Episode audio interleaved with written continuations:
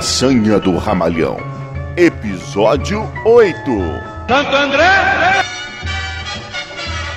Ainda juntando os cacos do pior momento de sua história, o Santo André pôde voltar a mandar seus jogos no estádio Bruno José Daniel no ano de 2013. Porém, a frustrante eliminação na segunda fase da Série D daquela temporada decretou a última participação do clube em uma divisão do Campeonato Brasileiro. E o torcedor Maurício Nosnica nos conta qual era o sentimento de boa parte da torcida nessa época. A torcida do Santo André sempre teve uma postura de apoiar, né? Claro que de 2011 a 2013 todo mundo sofreu ali, ninguém gostou do, de ver o time cair, de ter os rebaixamentos que teve, é, e principalmente é, a gente sofreu um, um, grande distanciamento do, do time por conta do estádio, né? Isso fez com que a torcida ficasse mais afastada. Por outro lado, criou-se um grupo menor de torcedores que cada vez mais estavam a fim de apoiar o time independente dos resultados. As pessoas estão nessa porque amam o mesmo time, porque tem uma identidade, uma relação. Então, mesmo com os resultados negativos, a gente sofria junto. Ninguém deixou de apoiar nunca. Em 2014, os torcedores voltaram a ter o que comemorar. Após um modesto primeiro semestre, o Santo André levantou a taça da Copa Paulista, depois de uma vitória frente ao Botafogo em Ribeirão Preto. O zagueiro Luiz Mateus, que marcou o gol do título, nos relata sua emoção e também fala dos méritos daquele grupo. Na verdade, assim, na hora do gol eu nem acreditei, né, cara? Porque eu tava com, com, com o Jonas, a gente pulou, saltou mais ou menos que junto na jogada, né? E eu na frente dele, eu faço o movimento, cabeceio a bola e a bola entra devagarzinho. E o goleiro do, do Botafogo tenta pegar, ainda se, se bate na trave, cai dentro da rede. E foi um momento único de muita emoção, sabe? Falando com você, lembrando assim do, do lance, deu indo pra área. Chega até arrepia, sabe? Foi, foi um momento especial demais que guardo com muito carinho e toda vez que a gente toca no assunto a gente se emociona um pouco. O principal mérito do grupo era a união, cara. Era a união que a gente tinha porque de verdade foram cinco meses de competição e não teve uma, um, uma rixinha entre, entre jogador, né? E, e, poxa, foi tão especial que, que a gente guarda com tanto carinho esse, esse grupo, que quando a gente começou a engrenar as vitórias, a gente já sabia que, que a gente ia conseguir ser campeão, porque a gente se dava muito bem e a qualidade do grupo era muito grande. Aí vem Guilherme Garré, ele bate escanteio, coloca muita curva pertinho da marca do pênalti, toque de cabeça, Luiz Matheus! Tem gol! Gol!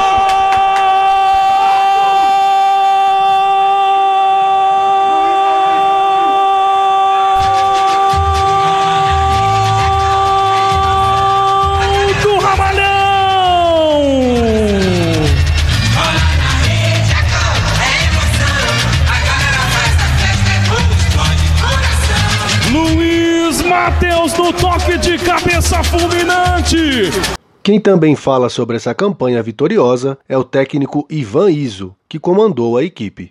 Como a gente teve um, um período muito grande de preparação, uh, eu observei vários jogadores em avaliação, uh, muitos jogadores da base, né? E eu acho que justamente por esse período de preparação grande, a gente montou uma estrutura boa de trabalho e conseguimos conquistar a Copa Paulista.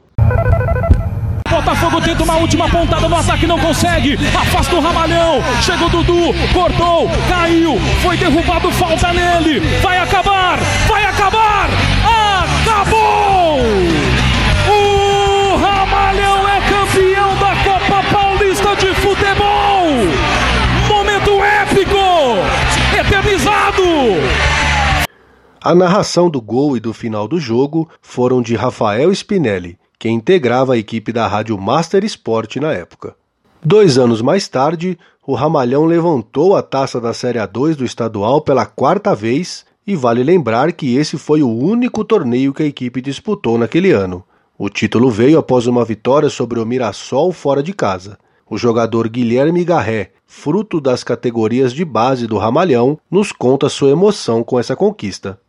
Em 2016, eu acho que como a situação não estava fácil, né? Nós não começamos muito bem o campeonato. Aí acabou tendo a troca de treinador e aí chegou o Toninho Cecílio. E o Toninho Cecílio usou a filosofia dele de trabalho. E os jogadores, né, nós é, compramos a ideia. É, e aí as coisas começaram a caminhar, né? Começamos a dar a volta por cima, é, ganhar os jogos. Classificamos em oitavo e fomos pegar o, o primeiro colocado, que no caso era o São Caetano, que era clássico, né? Graças a Deus conseguimos passar do São Caetano e ganhamos muita, muita força, né? Para o restante do, dos mata-matas, né? Aí foi consequência, né? De um grande trabalho. Dudu Vieira foi o autor do gol decisivo na final. Ele nos conta sobre esse momento. Eu lembro ainda que o Diogo Orlando foi no fundo, o Branquinho puxou no primeiro pau e eu entrei nas costas do lateral sozinho. É algo que o Toninho Cecílio já estava me cobrando há muito tempo, de entrar na área, de pisar na área.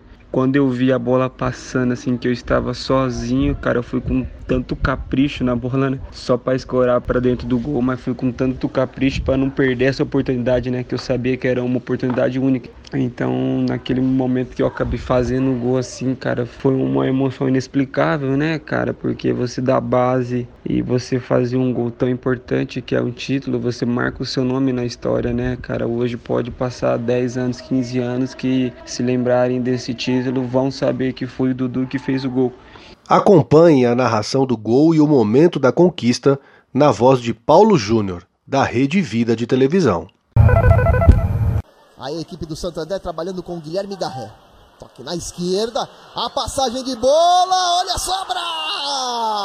Gol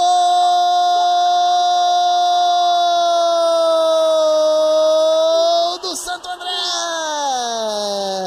Faz a festa do Vieira! Na chegada pela esquerda, e os torcedores da equipe visitante, vamos rever, ó. Antônio Flávio dominou, na passagem do Diogo Orlando, cruzamento e o Dudu Vieira balança as redes do Mirassol. Sai na frente o Santo André e o árbitro pede a bola. E o Esporte Clube Santo André é o campeão da Série A2 de 2016. Aí a festa dos jogadores com os torcedores do Ramalhão. Os dois anos seguintes não deixaram saudade, até porque o Santo André voltou para a segunda divisão do Paulistão com o rebaixamento em 2018. Sérgio Soares estava novamente no clube e nos conta sobre essa época. Eu cheguei no Santo André em 2017, o Santo André estava né, na zona de rebaixamento, faltavam seis jogos. Eu sei que nesses seis jogos restantes a gente fez a pontuação necessária para para fazer resultado e conseguimos a nossa permanência. Então, 17 foi um ano importante para a permanência do Santo André na Série A do Campeonato Paulista. Já em 18, onde nós nós conseguimos aí montar o time desde o início, mas tivemos a infelicidade do time não não dar liga. Foi um time que realmente não representou as tradições do Ramalhão de entrega, de ser competitivo. Em 2019, o Ramalhão pôde contar com o treinador Fernando Marchiori, que comandou a equipe em mais um título da Série A2 do estadual. Ele nos fala dos desafios dessa campanha vitoriosa. Dificuldades que tivemos para conseguir o acesso foi que tivemos né, uma folha bem limitada salarial, né, bem, bem curta. Tivemos bastante garotos da base do clube que ali ficaram e dentro disso é, tivemos que contratar muitos atletas que estávamos muito tempo parados. E foi o que aconteceu. Esperamos os momentos difíceis de algumas lesões e conseguimos né, chegarmos na última rodada, dependendo só de nós para classificarmos onde conseguimos. E aí no mata-mata conseguimos aí o acesso. Né? Então as dificuldades de um campeonato muito equilibrado, muito competitivo, muito difícil, porém no final deu certo. Autor de dois gols na vitória por 3 a 1 frente à Inter de Limeira na final, o atacante Jobinho nos conta de sua emoção.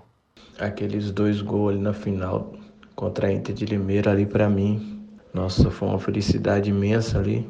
E dá alegria também para aquela torcida que estava ali em Santo André, mais de 10 mil pessoas na arquibancada gritando e torcendo pela nossa vitória ali. Quando eu fiz aquele primeiro gol, foi emocionante. E graças a Deus, no segundo tempo, pude fazer mais um gol e, e decretar o título para nós. Para mim, não tem alegria maior do que você fazer o gol do título. É uma torcida maravilhosa lotando ali o estádio Bruno José Daniel, né?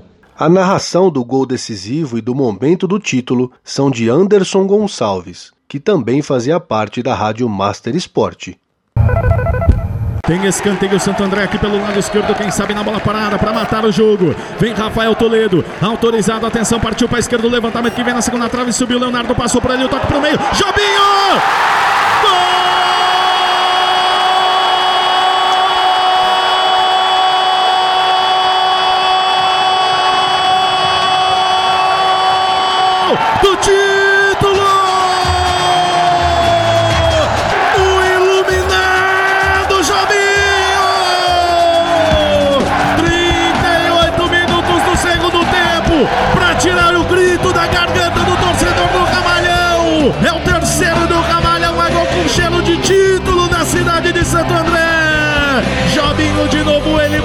Segundo do jogo, terceiro do Camalhão.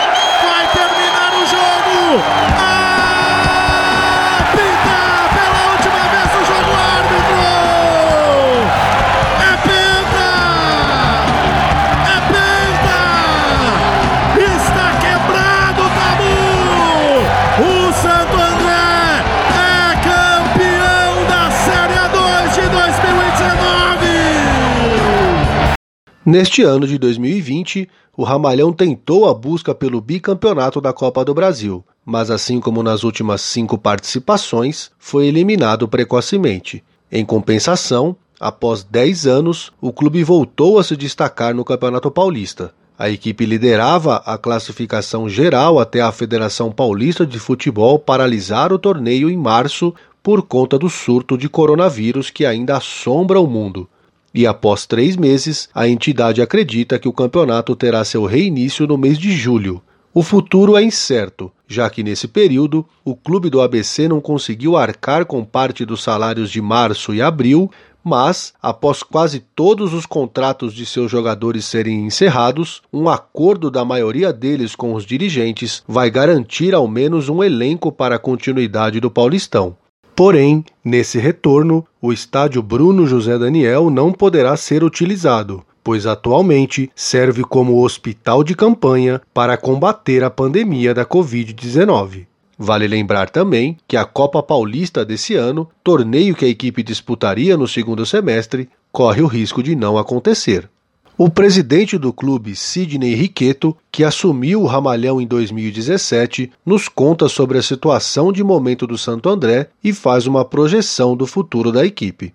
A situação atual do Santo André é de total indefinição. Continuamos aguardando a liberação, a autorização dos órgãos oficiais do Estado, do Ministério Público, para que possamos retomar nossas atividades. Estamos no aguardo e a partir daí então vamos detonar todo o trabalho de retorno. A situação é, é difícil, é ruim, porque a cada dia que passa aumenta o risco de que novos jogadores possam acertar com outros clubes e desfocar ainda mais o elenco. A situação financeira do futebol do Santo André é a mesma de todas as equipes de menor porte do futebol brasileiro, seja na gestão anterior quanto na atual. Há uma dependência quase que total das cotas de transmissão dos jogos. No nosso caso, o problema fica agravado por conta da baixíssima renda de bilheteria dos jogos. Lembrando sempre que a, a cota de transmissão é paga somente nos primeiros quatro meses do ano. E mais, quando ocorre o descenso, a dificuldade aumenta, pois a cota da Série A2 é equivalente a um terço da que é paga na Série A1. Se nós mantivermos a nossa posição no reinício do campeonato e com isso conseguirmos a classificação para a Série D do Brasileiro de 2021, será o primeiro passo em busca de competições de maior nível. O mandatário também dá um recado importante para os torcedores do clube do ABC Paulista. Quanto à torcida, o meu sentimento é de extrema frustração. É lamentável que o time líder do maior campeonato regional do futebol brasileiro tenha uma das piores médias de público. Descontados os ingressos gratuitos cedidos por força da lei municipal, idosos e crianças, e aqueles de cortesia, nós chegamos a colocar mil pagantes por jogo, exceção feita aos jogos contra os grandes pela presença da torcida adversária. Esperamos que a situação seja diferente em 2021. Depois desse problema que estamos vivendo atualmente, criado aí pelo Covid-19, nada será igual e o futebol também vai precisar mudar. Sabemos que estar presente em um jogo de futebol hoje em dia é um programa muito caro, o que pode até explicar essa fala do presidente. Mas o principal patrimônio que um clube de futebol pode ter é seu torcedor. E Roberto Costa, que sempre que pode vai ao estádio prestigiar seu time do coração, sonha com um futuro promissor para a equipe e declara seu amor ao Ramalhão. Eu espero do Esporte Clube Santo André que ele continue no cenário importante do futebol, disputando campeonatos paulista, campeonato brasileiro da Série B e da Série A. E deixo um recado para o torcedor andriense, que acredite nessa camisa, porque ela tem tradição, ela tem peso e tem uma história muito grande. A minha paixão pelo Esporte Clube Santo André acredito que vai ser para sempre. Jamais vou esquecer o primeiro jogo, os amigos que fiz nas arquibancadas, os jogos memoráveis que assisti e os títulos que conquistamos juntos. Tudo isso vou guardar eternamente para sempre. Maurício Nosnica também nos fala de que maneira o Santo André está presente na sua vida e o quanto isso o alegra e lhe enche de orgulho. Para mim, torcer para o Santo André representa torcer para o time da minha cidade. É, estar no estádio é uma extensão da, da vida social deveria ser pelo menos de todo e qualquer andreense, né? É um, um, time que tem uma história muito bonita, sempre foi um time de, de, operários, né? Assim como como se caracterizou a nossa região até os anos 90, né? Uma região industrial. E para mim é vivenciar tudo isso é uma experiência única. Eu tenho a oportunidade de fazer um monte de amigos dentro do estádio e a, hoje a gente tem uma grande família, né? Um grande coletivo mesmo de, de torcedores é, acho que agora, nesse período de quarentena, até que a gente está passando aí, fica ainda mais claro como faz falta o time, o estádio, as viagens, os amigos. Então eu digo que para mim o Santo André é como se fosse um, uma parte da minha identidade mesmo, cultural, social e esportiva. Acho que viver sem ele é viver um pouco mais triste, um, com um pouco menos de, de felicidade mesmo, porque é um espaço, é um momento e é um local de encontro de pessoas muito importantes aí. E a gente tem todo um emocional que a gente vive ali que é, é muito mágico, né? O Santo André pode não ser considerado um dos times mais fortes e um grande campeão, mas que nunca faltou emoção pra gente. Isso é uma coisa que ninguém pode reclamar. Todo ano a gente se emociona, seja para bem ou para mal, mas a gente tem sempre um desafio aí a, a ser batido, né? Eu amo meu time, amo minha cidade. O podcast A Façanha do Ramalhão foi criado para contar sobre o surpreendente título da Copa do Brasil que o Esporte Clube Santo André conquistou em 2004 e também para expor tudo o que aconteceu no clube até os dias atuais. Esse produto é direcionado para todos os torcedores do Ramalhão e também aos amantes do futebol, das grandes conquistas e para todos que apreciam histórias de superação. Nossos agradecimentos a todos os personagens, tanto ex-jogadores como treinadores, torcedores, jornalistas, dirigentes e jogadores ainda em atividade, que ajudaram com seus depoimentos. Sem eles, não seria possível produzi-lo. Nosso muito obrigado também para o autor do documentário Maracanaço de um Santo, Cristiano Nascimento, a todos os voluntários do canal ABC3 Net Cidade, Rádio Master Esporte Rede Vida de Televisão e a Rádio Itatiaia, por autorizarem o uso dos áudios que me ajudaram a ilustrar esse trabalho, e a Bruno Elias Júnior e Talvani Lucato por me cederem algumas transmissões de jogos, além de agradecer a minha esposa Sheila, minha grande incentivadora e que me ensinou a montar e editar cada episódio. Também deixo o registro que não conseguimos contato com as rádios Jovem Pan e Globo CBN, ambas de São Paulo, e nem com a TV Globo, para que essas empresas pudessem nos autorizar o uso de seus áudios que utilizamos nesse podcast e que foram extraídos da plataforma YouTube. Vale reforçar que, por conta da necessária quarentena que praticamente todos nós brasileiros tivemos que enfrentar neste ano de 2020, justamente para evitar uma propagação maior do coronavírus, todas as entrevistas realizadas para esse trabalho foram via internet. Ficha técnica: Criação, textos, entrevistas e edições: Luiz Felipe Gaspar. Locuções no início dos episódios: César Tavares. Arte das capas: Pedro Alves Neto e Jonathan Valentim Rabelo. Música contida no início de cada episódio, na cadência do samba, ou Que Bonito É, de Valdir Calmon, hino do Esporte Clube Santo André, letra e composição de José da Conceição Souza, áudios dos cantos de torcida coletados na partida entre Santo André e Criciúma, válida pela primeira fase da Copa do Brasil, no estádio Bruno José Daniel, em 5 de fevereiro de 2020. Eu, Luiz Felipe Gaspar, ficarei sempre na torcida pelo Ramalhão. E que venham outras façanhas. Muito obrigado a todos que ouviram e acompanharam essa história. Vamos encerrar esse podcast com a esperança de que a façanha do Ramalhão seja um exemplo da superação que todos nós, de alguma forma, precisamos ter nos dias de hoje e nos que ainda estão por vir.